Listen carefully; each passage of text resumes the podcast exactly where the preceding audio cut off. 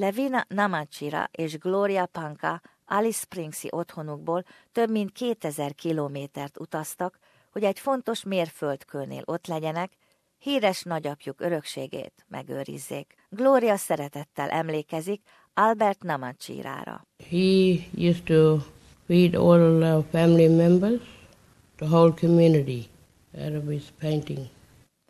Annak ellenére, hogy 58 évvel ezelőtt bekövetkezett halála óta munkái több millió dollárért keltek el, családtagjai nem sok pénzt kaptak ebből.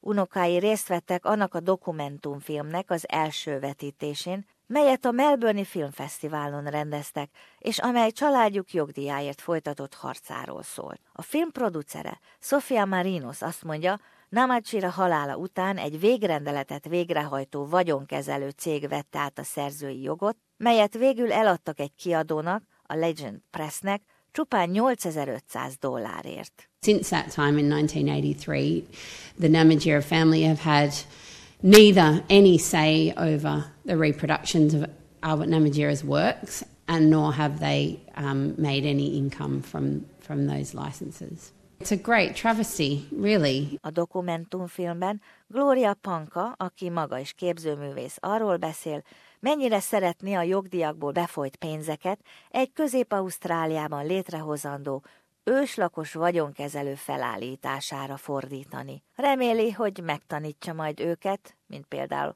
Hubert Parerulcsut arra, hogy kövessék mesterüket. Hubert Parajulcsú művei jelenleg a kurátor Vivian Anderson által létrehozott tárlaton Melbourneben láthatóak. Hubert's work was very much influenced by his uncle Otto, and um, Hubert spent a lot of time as a young child on the painting camps with his uncles and Albert Namatjira, and he's continued to paint throughout his life.